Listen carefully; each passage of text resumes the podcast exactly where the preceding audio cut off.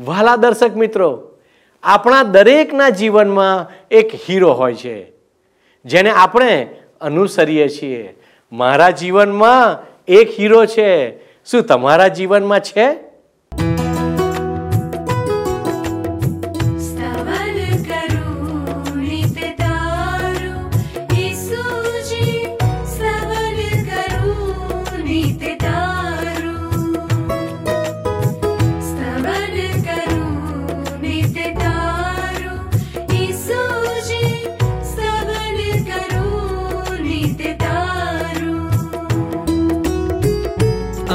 सवारे साध रेण महिमा करु प्रभुतारो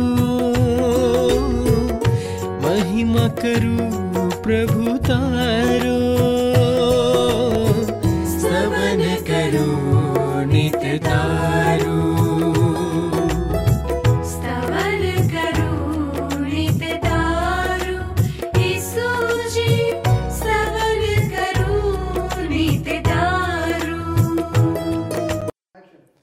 વહાલા દર્શક મિત્રો, સ્તવન કાર્યક્રમમાં હું આપનો આવકાર કરું છું.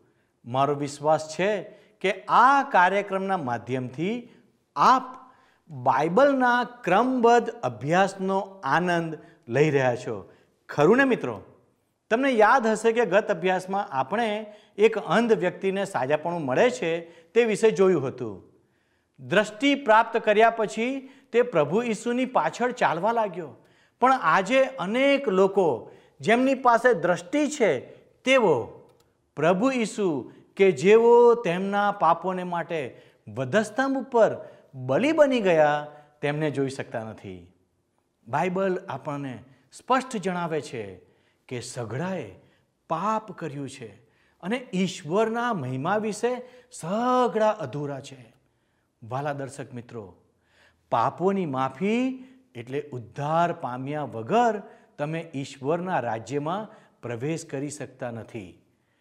એક પાપી માણસના ઘરમાં પ્રભુ ઈસુ પ્રવેશ કરે છે અને તેને ઉદ્ધાર પ્રાપ્ત થાય છે. આપણે ભલે ગમે તેટલું મોટું પાપ કેમ ના કર્યું હોય, પણ પ્રભુ ઈસુએ તે પાપની ક્ષમાનું કાર્ય પરિપૂર્ણ કરી દીધું છે. યરુસાલેમમાં એવી ધારણા પ્રવર્તતી હતી કે પ્રભુ ઈસુ પોતાનું રાજ્ય સ્થાપન કરશે.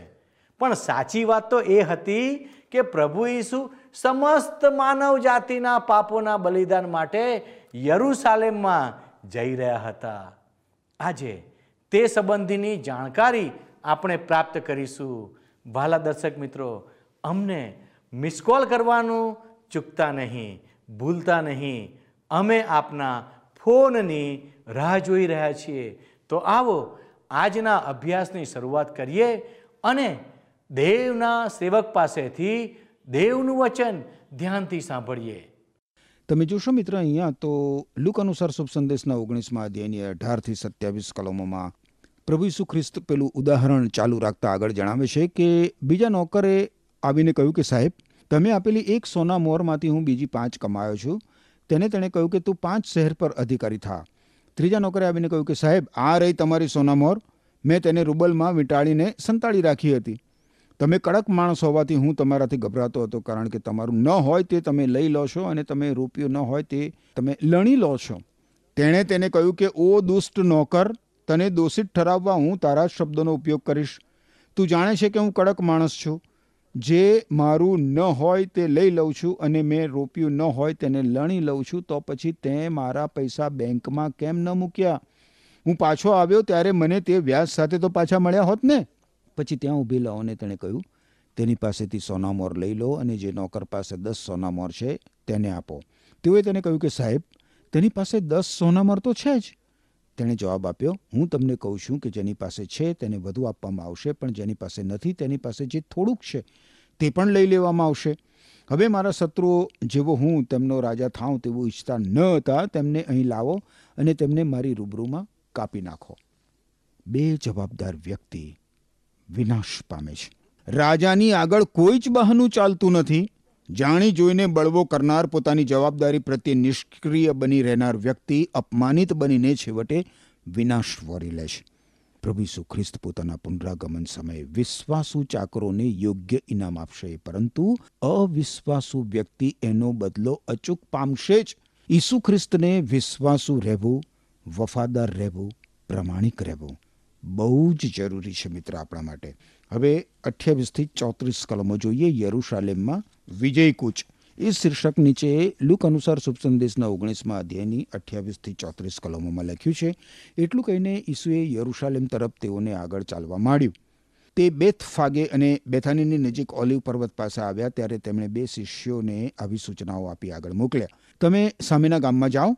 તેમાં તમે પ્રવેશશો એટલે જેના પર કદી કોઈ બેઠું નથી એવા વછેરો તમને બાંધેલો મળશે તેને છોડી નહીં લાવો. જો કોઈ તમને પૂછે કે તમે તેને કેમ છોડો છો, તો તેને કહેજો કે પ્રભુને તેની જરૂર છે. તેઓ ચાલી નીકળ્યા અને ઈસુએ તેમને કહ્યું હતું, તેવું જ તેમને મળ્યું. તેઓ વછેરો છોડતા હતા ત્યારે તેના માલિકોએ તેમને પૂછ્યું, તમે એને કેમ છોડો છો? તેઓએ જવાબ આપ્યો, પ્રભુને તેની જરૂર છે. તેઓ વછેરાને ઈસુ પાસે લાવ્યા. અહીં પ્રભુ ઈસુ ખ્રિસ્તનો અધિકાર આપણને જોવા મળે છે, મિત્ર. પ્રભુને તેની જરૂર છે. ઈસુ ખ્રિસ્તને મન આપણે મૂલ્યવાન છીએ મિત્ર, એવો એનો અર્થ થાય છે.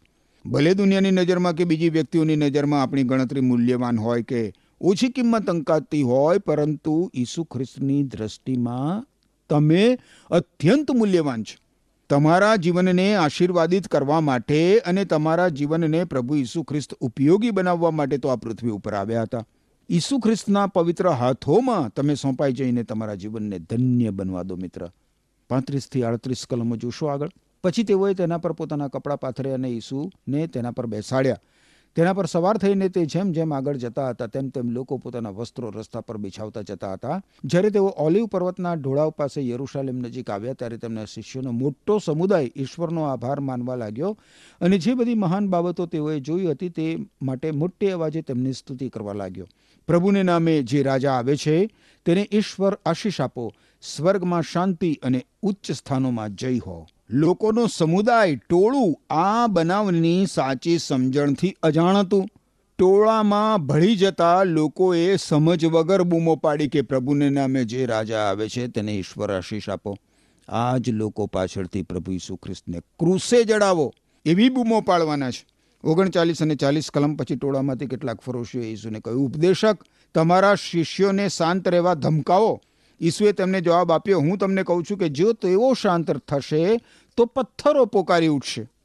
બે બાબતો એવી બને છે મિત્ર કે જેને નિમિત્ત બનાવીને યહૂદી આગેવાનો, ધર્મના ધુરંધરો, શાસ્ત્રીઓ અને ફરોશીઓ, રોમન સરકારના કાન ભંભેરે છે, ખોટી રજૂઆત કરે છે, ઈસુ ખ્રિસ્ત ઉપર દોષારોપણ કરે છે. આ બનાવોમાં એક છે પ્રભુ ઈસુ ખ્રિસ્તને લોકો દ્વારા સન્માન સ્વીકાર્યું પ્રભુ ઈસુ ખ્રિસ્તે. એ અને બીજી બાબત એ છે કે લોકોને તેમણે શાંત પાડ્યા નહીં. આ બનાવની ખોટી રજૂઆત કરતા એ યહૂદી આગેવાનોએ રોમન સરકારને કહ્યું કે આ માણસ ઈસુ લોકોને તમારી સામે બળવો કરવા માટે ઉશ્કેરી રહ્યો છે અને એ પોતે રાજા છે એવું જણાવે છે. અહીં પ્રભુ ઈસુ ખ્રિસ્તે ફરોશીઓને વળતો ઉત્તર આપતા કહેશે કે જો મારા શિષ્યો ચૂપ રહેશે ને, તો આ પથ્થરો પણ પુકારી ઉઠશે. ઈસુ ખ્રિસ્ત અહીંયા અનંતકાળ માટેની બાબત ઉપર પ્રકાશ પાડે છે. કે મારો શુભ સંદેશ કદી જ અટકનાર નથી. અવિરત રીતે પ્રભુ ઈસુ ખ્રિસ્તનો શુભ સંદેશ આગળ વધતો જ રહેશે, વધતો જ રહેશે, એની ઘોષણા થતી જ રહેશે, એ જાહેર થતો જ રહેશે, એનો પ્રચાર થતો જ રહેશે. આજે પ્રભુ ઈસુ ખ્રિસ્ત પર વિશ્વાસ કરનાર વ્યક્તિઓએ અનુભવ કરે છે કે પ્રભુ ઈસુ ખ્રિસ્ત એ મુક્તિદાતા છે. એકતાળીસ અને બેતાળીસ કલમ જુઓ યરુશાલેમ માટે ઈસુનો વિલાપ. એ શીર્ષક નીચે એકતાળીસ અને બેતાળીસમી કલમમાં લખ્યું છે કે તેઓ યરુશાલેમ નજીક આવ્યા એટલે તે શહેરને જોઈને ઈસુ રડી પડ્યા અને બોલ્યા, શાંતિ મેળવવા માટે શાની જરૂર છે. એ તે આજે જાણ્યું હોત તો કેવું સારું થાત. પણ હવે તું તે જોઈ શકતું નથી. યરુશાલેમને જોઈને પ્રભુ ઈસુ ખ્રિસ્ત વિલાપ કરતા કહે છે કે શાંતિ મેળવવા માટે શાની જરૂર છે. એ તે આજે જાણ્યું હોત તો કેટલું સારું થાત. ઈસુ ખ્રિસ્ત દુનિયાને જે શાંતિ આપે છે, એ પોતે દુનિયાની શાંતિ છે. એ શાંતિ દરેક વ્યક્તિને વ્યક્તિગત ધોરણે આપે છે. ઈશ્વરથી અલગ થયેલો માનવી સ્વપ્રયત્નથી, દુનિયાની ચીજ વસ્તુઓથી, માનપાનથી, ધન સંપત્તિ દ્વારા શાંતિ ખરીદી શકતો નથી. એ શાંતિના માટે પ્રયત્નો ઉપર પ્રયત્નો કરી રહ્યો છે, પણ પ્રભુ ઈસુ ખ્રિસ્ત વગર એને કદી જ સાચી શાંતિ મળી શકતી નથી. આજે પણ પ્રભુ ઈસુ ખ્રિસ્ત નાશમાં જતા માનવી માટે રડી રહ્યા છે. ઈશ્વર સાથે સીધા સંબંધમાં આવવાથી વ્યક્તિને શાંતિ મળે છે, મિત્ર. પ્રભુ ઈસુ ખ્રિસ્ત દ્વારા વ્યક્તિ, સત્ય, સનાતન, એકમાત્ર જે જીવંત અને પવિત્ર ઈશ્વર છે, એમની સાથે સીધા સંબંધમાં આવીને અદ્ભુત શાંતિની અનુભૂતિ કરી શકે છે. સાચી શાંતિ અનુભવી શકે છે. તેતાળીસ અને ચુમ્માળીસ કલમો જુઓ. કારણ કે તારા પર એવા દિવસો આવશે કે જ્યારે તારા શત્રુઓ અવરોધ ઊભા કરી તને ઘેરશે અને નાકાબંધી કરશે અને ચારે બાજુએથી તને ભીંસમાં લેવાશે. તેઓ તારો અને તારા કોટની અંદરના માણસોનો પૂરેપૂરો સંહાર કરશે. તેઓ એકેય પથ્થરને તેના સ્થાને રહેવા દેશે નહીં, કારણ જે સમયે ઈશ્વર તને બચાવવા માગતા હતા તે સમય તું પારખી શક્યું નહીં. ઉદ્ધાર કરતા પ્રભુ ઈસુ ખ્રિસ્ત પૃથ્વી ઉપર અને એ પણ ઇઝરાયેલી લોકોમાં એક યહૂદી તરીકે આવ્યા હતા. પૃથ્વી ઉપરથી યહૂદી પ્રજાને એક અનોખી અલગ પ્રજા તરીકે ઈશ્વરે પસંદ કરી હતી, પરંતુ એ ઈશ્વર પરાયણ જીવનમાં નિષ્ફળ બની. ઈશ્વર તરફ ફરવાના બદલે એ પાપોમાં જ રચી પચી રહી. ઈશ્વરે અગાઉથી અગાઉથી નિર્માણ કરેલા સમયે પ્રભુ ઈસુ ખ્રિસ્તને આ પૃથ્વી ઉપર મોકલી આપ્યા. જેથી પ્રભુ ઈસુ ખ્રિસ્ત ઉપર વિશ્વાસ મૂકીને આ પ્રજા બચી જાય. ઈશ્વર સાથે સીધા સંબંધમાં આવે, પરંતુ આ પ્રજાએ એવું ના કર્યું અને એટલા માટે એની ઉપર ઈશ્વરનો ન્યાય ચુકાદો આપી પડ્યો. ઇતિહાસ જણાવે છે, મિત્ર, કે ઇઝરાયેલી પ્રજાએ કેટલા ભયંકર સમયોમાંથી પસાર થવું પડ્યું છે અને કેટલી બધી અશાંતિનો આજે પણ એ અનુભવ કરે છે. ઉદ્ધાર કરતાનો ત્યાગ કરનાર કેવી રીતે બચી શકે? આજે તમારા માટે ઉદ્ધાર તૈયાર છે, મિત્ર. ઈસુ ખ્રિસ્ત પર વિશ્વાસ કરનાર વ્યક્તિ ઈશ્વરના ન્યાય ચુકાદામાંથી બચી જઈ શકે છે. આગળ પિસ્તાળીસથી ઉડતાળીસ કલમોમાં મંદિરમાં ઈસુ એ શીર્ષક નીચે લખવામાં આવ્યું છે કે ઈસુ મંદિરમાં ગયા અને વેપારીઓને હાંકી કાઢવા લાગ્યા. તેમણે કહ્યું કે શાસ્ત્રમાં ઈશ્વર કહે છે, મારું ઘર પ્રાર્થનાનું ઘર કહેવાશે. પણ તમે તેને ગુંડાઓનો અડ્ડો બનાવી મૂક્યો છે. ઈસુ રોજ મંદિરમાં શિક્ષણ આપતા મુખ્ય યજ્ઞકારો, નિયમશાસ્ત્રના શિક્ષકો અને લોકોના આગેવાનો તેમને મારી નાખવા માગતા હતા. પણ એ કેવી રીતે કરવું? એની તેમને સૂઝ પડતી નહોતી, કારણ બધા લોકો બહુ જ ધ્યાનથી ઈસુ ખ્રિસ્તનું સાંભળતા હતા. ઈસુ ખ્રિસ્ત જ્યારે બીજી વાર મંદિરને સાફ કરે છે, શુદ્ધ કરે છે, ત્યારે કેટલા કડક શબ્દો વાપરે છે. અહીં પ્રભુ ઈસુ ખ્રિસ્ત યહૂદી પ્રજા માટેની સેવા બંધ કરે છે. જે હેતુ માટે ઈસુ ખ્રિસ્તા જગતમાં આવ્યા હતા એ પરિપૂર્ણ કરતા સમગ્ર માનવજાતના ઉદ્ધાર માટે પ્રભુ ઈસુ ખ્રિસ્ત સ્વેચ્છાથી પોતાનું બલિદાન આપવા માટે ક્રુસ તરફ આગળ વધી રહ્યા છે. આજે પ્રભુ ઈસુ ખ્રિસ્ત દ્વારા યહૂદી હોય કે બિન યહૂદી હોય, ગરીબ હોય કે શ્રીમંત હોય, સ્ત્રી હોય કે પુરુષ હોય, બાળક હોય કે વૃદ્ધ હોય, ગમે તે દેશની ગમે તેવી વ્યક્તિ કોઈ પણ જાતના પક્ષપાત વગર માત્ર ઈસુ ખ્રિસ્ત પર વિશ્વાસ કરવા દ્વારા પોતાના પાપોની ક્ષમા પ્રાપ્ત કરી શકે છે, નવું અને શાશ્વત જીવન ઈશ્વર પાસેથી પેટમાં મેળવી શકે છે. ખેર મિત્ર, આપણે વીસમા અધ્યાયમાં પ્રવેશીએ છીએ. લુક અનુસાર શુભ સંદેશના પ્રથમ ત્રણ કલમો જોઈએ. એક દિવસે ઈસુ મંદિરમાં લોકોને શીખવતા હતા અને શુભ સંદેશનો પ્રચાર કરતા હતા. ત્યારે મુખ્ય યજ્ઞકારો અને નિયમશાસ્ત્રના શિક્ષકો આગેવાનો સહિત તેમની પાસે આવ્યા અને કહ્યું, આ કયા અધિકારથી તમે આ બધું કરો છો? તમને અધિકાર કોણે આપ્યો? ઈસુએ જવાબ આપ્યો, હું પણ તમને એક પ્રશ્ન પૂછીશ. કહો, કે તમે મને કહો, બાપ્તિસ્મા કરવાનો અધિકાર યોહાનને ઈશ્વર તરફથી મળ્યો હતો કે માણસ તરફથી મળ્યો હતો? શું એ ધાર્મિક આગેવાનો પ્રભુ ઈસુ ખ્રિસ્તના પ્રશ્નનો તથા પોતાના પ્રશ્નનો ઉત્તર આપી શક્યા ખરા? ચોથી અને પાંચમી કલમ જુઓ. ઈસુએ જવાબ આપ્યો, હું પણ તમને એક પ્રશ્ન પૂછીશ. કહો જોઈએ, બાપ્તિસ્મા કરવાનો અધિકાર યોહાનને ઈશ્વર તરફથી મળ્યો હતો કે માણસ તરફથી? તેઓ અંદર અંદર ચર્ચા કરવા લાગ્યા. આપણે કેવો જવાબ આપીએ? જો આપણે કહીએ કે ઈશ્વર તરફથી તો એ કહેશે કે તો પછી તમે યોહાનનું કેમ ન માન્યું? આ કલમો પ્રમાણે આ લોકોની પાસે ઉત્તર નથી. સ્પષ્ટ જવાબ જ એમને આવડતો નથી. તમે પાંચથી આઠ કલમો જુઓ, તેઓ અંદર અંદર ચર્ચા કરવા લાગ્યા કે આપણે કેવો જવાબ આપીએ? જો આપણે કહીએ કે ઈશ્વર તરફથી, તો તે કહેશે, તો પછી તમે યોહાનનું કેમ ન માન્યું? પણ જો આપણે કહીએ માણસો તરફથી, તો આ આખું ટોળું આપણને પથ્થરે મારશે, કારણ કે યોહાન ઈશ્વરનો સંદેશવાહક હતો એવી લોકોને ખાતરી થઈ ચૂકી હતી. તેથી તેમણે જવાબ આપ્યો, તેને એ અધિકાર કોના તરફથી મળ્યો તેની અમને ખબર નથી. અને ઈસુએ તમને કહ્યું, ત્યારે હું પણ કયા અધિકારથી એ કાર્ય કરું છું, એ તમને કહેવાનો નથી. આ પ્રશ્ન ગંભીર નહોતો અને પ્રમાણિક પણ નહોતો. જો એ લોકો બાપ્તિસ્મા કરનાર યોહાનનો સ્વીકાર કરવા રાજી હોય તો એમણે પ્રભુ ઈસુ ખ્રિસ્તનો પણ સ્વીકાર કરવો પડે. જો આ લોકોને યોહાન બાપ્તિસ્મા કરનાર ઉપર ઈશ્વર દ્વારા મોકલવામાં એ આવ્યો હતો એવો વિશ્વાસ એમણે કર્યો હોત તો એમણે પ્રભુ ઈસુ ખ્રિસ્તને આવો પ્રશ્ન જ પૂછ્યો ના હોત મિત્ર.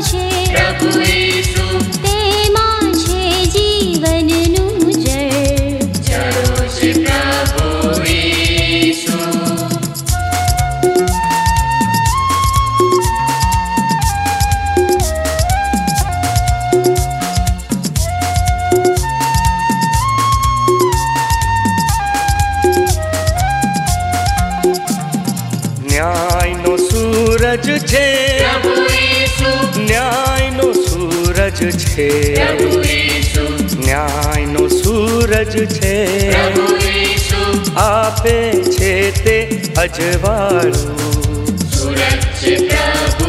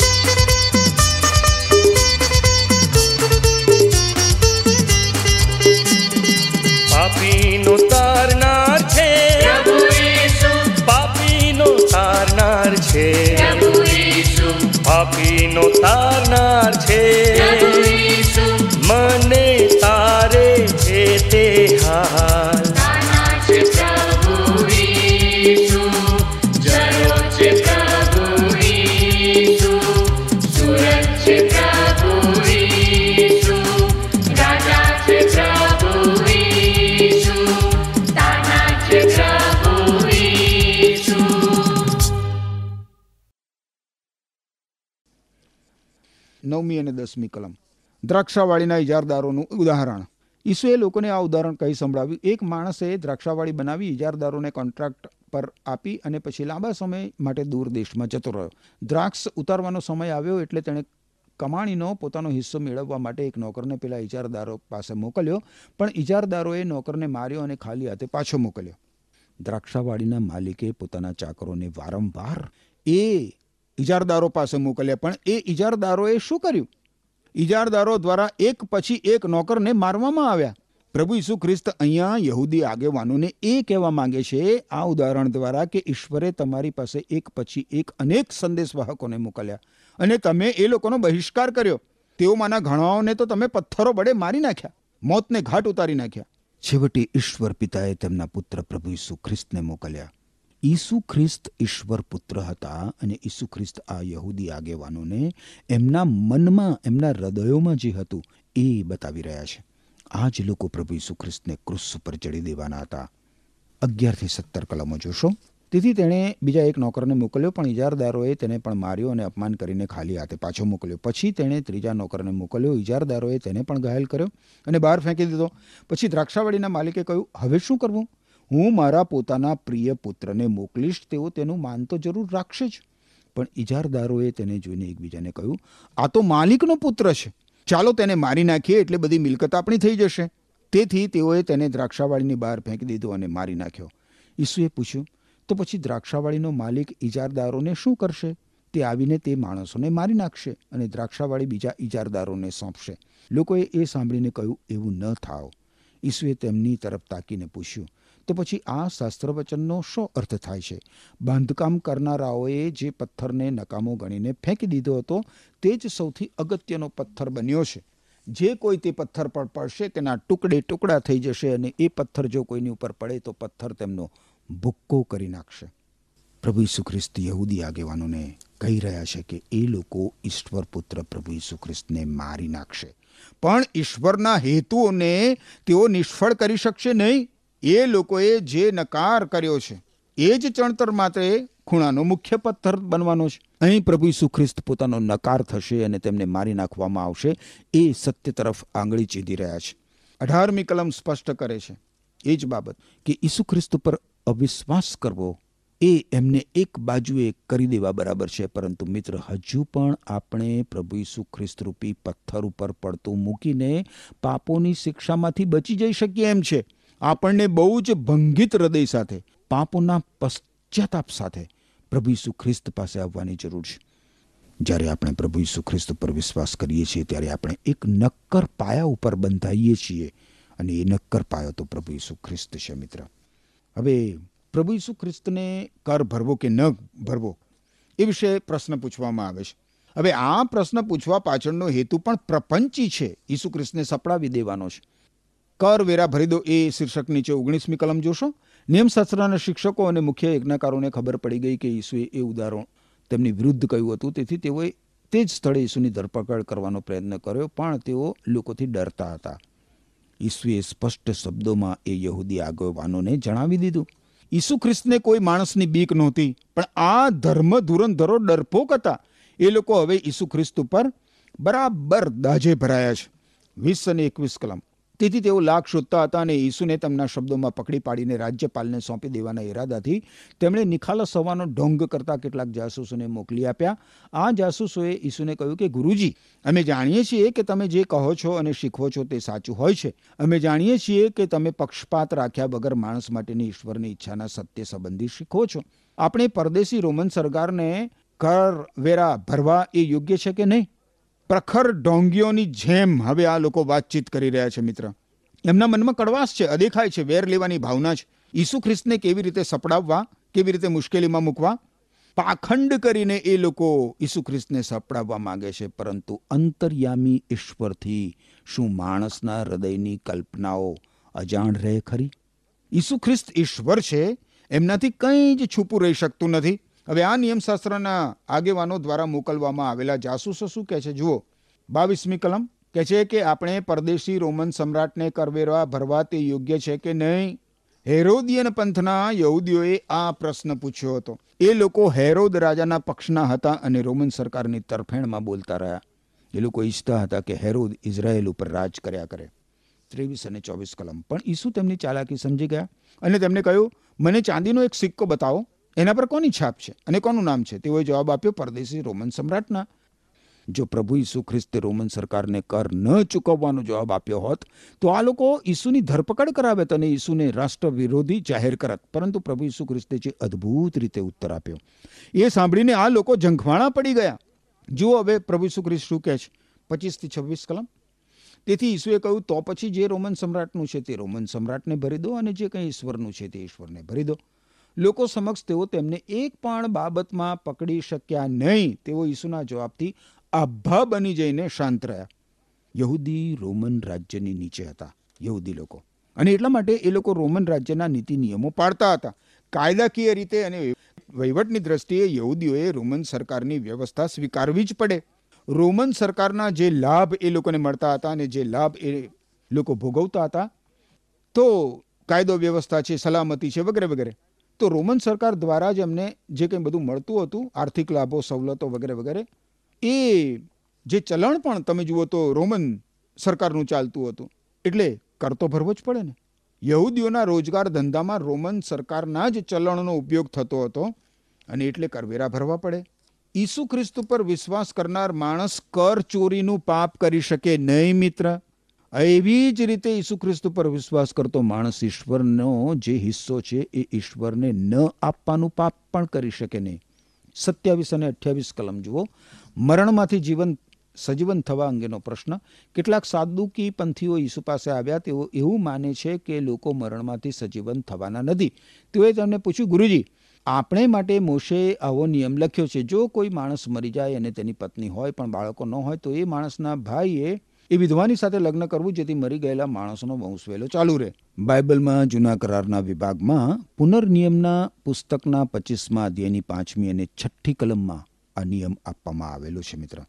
રૂથનું જે પુસ્તક છે જૂના કરારના વિભાગમાં, એમાં આ નિયમ વ્યવહારમાં મુકાતો તમે જોઈ શકો છો. હવે ઓગણત્રીસથી તેત્રીસ કલમો જોઈએ આગળ. એકવાર સાત ભાઈઓ હતા, સૌથી મોટા ભાઈનું લગ્ન થયું અને તેની સંતાન મરી ગયો. પછી બીજા ભાઈએ તે સ્ત્રી સાથે લગ્ન કર્યું અને પછી ત્રીજાએ પણ સાતેયના સંબંધમાં એવું જ બન્યું એટલે તેઓ બધા નિસંતાન મરી ગયા. છેલ્લે એ સ્ત્રી પણ મરી ગઈ. હવે મરી ગયેલાઓના સજીવન થવાના દિવસે તે કોની પત્ની થશે? સાતેય જણે તેની સાથે લગ્ન કર્યું હતું. આ બહુ જ મૂર્ખામી ભરેલો પ્રશ્ન છે. ઈશ્વરની વ્યવસ્થામાં આ લોકો અવ્યવસ્થા અને ઈશ્વરના વચનોનું ખોટું અર્થઘટન કરી રહ્યા છે. ચોત્રીસથી છત્રીસ કલમો જુઓ. ઈસુએ તેમને જવાબ આપો, આ યુગના સ્ત્રી પુરુષો લગ્ન કરે છે, મરી ગયેલાઓમાંથી સજીવન થઈને આવનાર યુગમાં જીવના સ્ત્રી પુરુષો લગ્ન કરશે નહીં. તેઓ તો દૂતો જેવા છે અને ફરીથી મરનાર નથી. મરણમાંથી સજીવન થયા હોવાથી તેઓ ઈશ્વરના સંતાન છે અને મોશે પણ સ્પષ્ટ સાબિત કરે છે કે મુએલાઓને સજીવન કરવામાં આવે છે. બળતા જાળવાના પ્રસંગવાળા ફકરામાં ઈશ્વરને અબ્રાહમના ઈશ્વર, ઈસાકના ઈશ્વર અને યાકોબના ઈશ્વર તરીકે સંબોધન કરેલું છે. આનો અર્થ એ છે કે ઈશ્વર કંઈ મરેલાઓનો ઈશ્વર નથી, પણ જીવતાઓના ઈશ્વર છે, કારણ કે તેમને માટે તો બધા જ જીવતા જ છે. પ્રભુ સુખ્રિસ્તા લોકોને કહે છે કે મૃત્યુ પછી લગ્ન જીવન નથી. મૃત્યુ પછી સજીવન થયેલા લોકો તો દૂત જેવા છે. દૂત, ઈશ્વરના દૂત જેવા. સાડત્રીસથી ચાળીસ કલમો જુઓ. અને મોશે પણ સ્પષ્ટ સાબિત કરે છે કે મૂલાઓને સજીવન કરવામાં આવે છે. બળતા જાળવાના પ્રસંગવાળા ફકરામાં ઈશ્વરને ઇબ્રાહિમના ઈશ્વર, ઈસાકના ઈશ્વર અને યાકોબના ઈશ્વર તરીકે સંબોધન કરેલું છે. આનો અર્થ એ છે કે ઈશ્વર કંઈ મરેલાઓના ઈશ્વર નથી, પણ જીવતાઓના ઈશ્વર છે. કારણ કે તેમને માટે તો બધા જીવતા જ છે. નિયમશાસ્ત્રના કેટલાક શિક્ષકો બોલી ઉઠ્યા, ગુરુજી, ખરો જવાબ આપ્યો. કારણ ત્યાર પછી વધુ પ્રશ્ન પૂછવાને તેમની હિંમત ચાલી નહીં. ઈશ્વર મરેલા લોકોનો નહીં, પણ જીવતા લોકોનો. ઈશ્વર છે એનો અર્થ એ થાય કે પ્રભુ ઈસુ ખ્રિસ્ત પર વિશ્વાસ કરનાર વ્યક્તિ, જો કે શારીરિક રીતે મૃત્યુ પામે એમ છતાં એ સજીવન થવાની છે. કારણ કે જે કોઈ પ્રભુ ઈસુ ખ્રિસ્ત પર વિશ્વાસ કરે છે, એને સાર્વકાલિક જીવન છે. ઈસુ ખ્રિસ્ત પાસે આપણા બધા જ પ્રશ્નોના ઉત્તરો છે મિત્ર. પણ પ્રશ્નો પૂછવા કરતાં તો ઈસુ ખ્રિસ્ત ઉપર વિશ્વાસ કરવો ઉત્તમ છે. પાપોની માફીનો ઉત્તર, મૃત્યુ પછીના જીવનનો ઉત્તર, આ પૃથ્વી ઉપરના આનંદિત, શાંતમય પ્રેમ ભાવથી ભરેલા જીવન જીવવાનો ઉત્તર માત્ર પ્રભુ ઈસુ ખ્રિસ્ત પાસે છે મિત્ર. ઈસુ ખ્રિસ્ત પર વિશ્વાસ મૂકીને ઈશ્વર તરફથી મળતા અનંત જીવનને આજે જ તમે પ્રાપ્ત કરી લો. આમેન. ભલા દર્શક મિત્રો, મને આશા છે કે આજનું પ્રસારણ આપને ગમ્યું હશે. શું તમે ઈશ્વરના રાજ્યની શોધ કરી રહ્યા છો? પ્રભુ ઈસુનો આભાર માનો કે તેમણે આપણને આ પ્રમાણે દેવના વચનોનો અભ્યાસ કરવાની તક પૂરી પાડી છે. તમે તમારા જીવન વિશે વિચાર કરો અને ઈશ્વરની પાસે પાછા આવો. આજે આપણે પ્રભુ ઈસુના યરુસાલેમમાં વિજયવંત પ્રવેશ. યરુસાલેમ માટે ઈસુનો વિલાપ.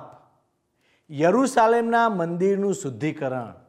દ્રાક્ષાવાડીના ઇજારદારનું દ્રષ્ટાંત તથા કરવેરા ભરવા વિશે અને ઈસુના મરણમાંથી સજીવન થવા વિશે અભ્યાસ કર્યો. શું તમે પ્રભુ ઈસુને તમારું જીવન સોંપવા માગો છો? શું તમે પ્રભુ ઈસુ ખ્રિસ્તને તમારા જીવનના રાજા બનાવવા માગો છો? તો પસ્તાવિક હૃદય સાથે પ્રભુ ઈસુની પાસે પાછા આવો. તમારા જીવનમાં ઈસુને સ્થાન આપો. પ્રભુ ઈસુ ખ્રિસ્ત તમારી રાહ જોઈ રહ્યા છે. ઈશ્વર આપને યોગ્ય નિર્ણય લેવા મદદ કરે. જો આપને અમારું આ પ્રસારણ ગમ્યું છે, જો તમે કોઈ ચોક્કસ નિર્ણય કર્યો છે તો અમને અચૂકથી મિસ કોલ કરશો. ઈશ્વર આપને આશીષ આપો. આમેન. શું તમને આ કાર્યક્રમ ગમ્યો? અત્યારે જ અમને મિસ કોલ કરો.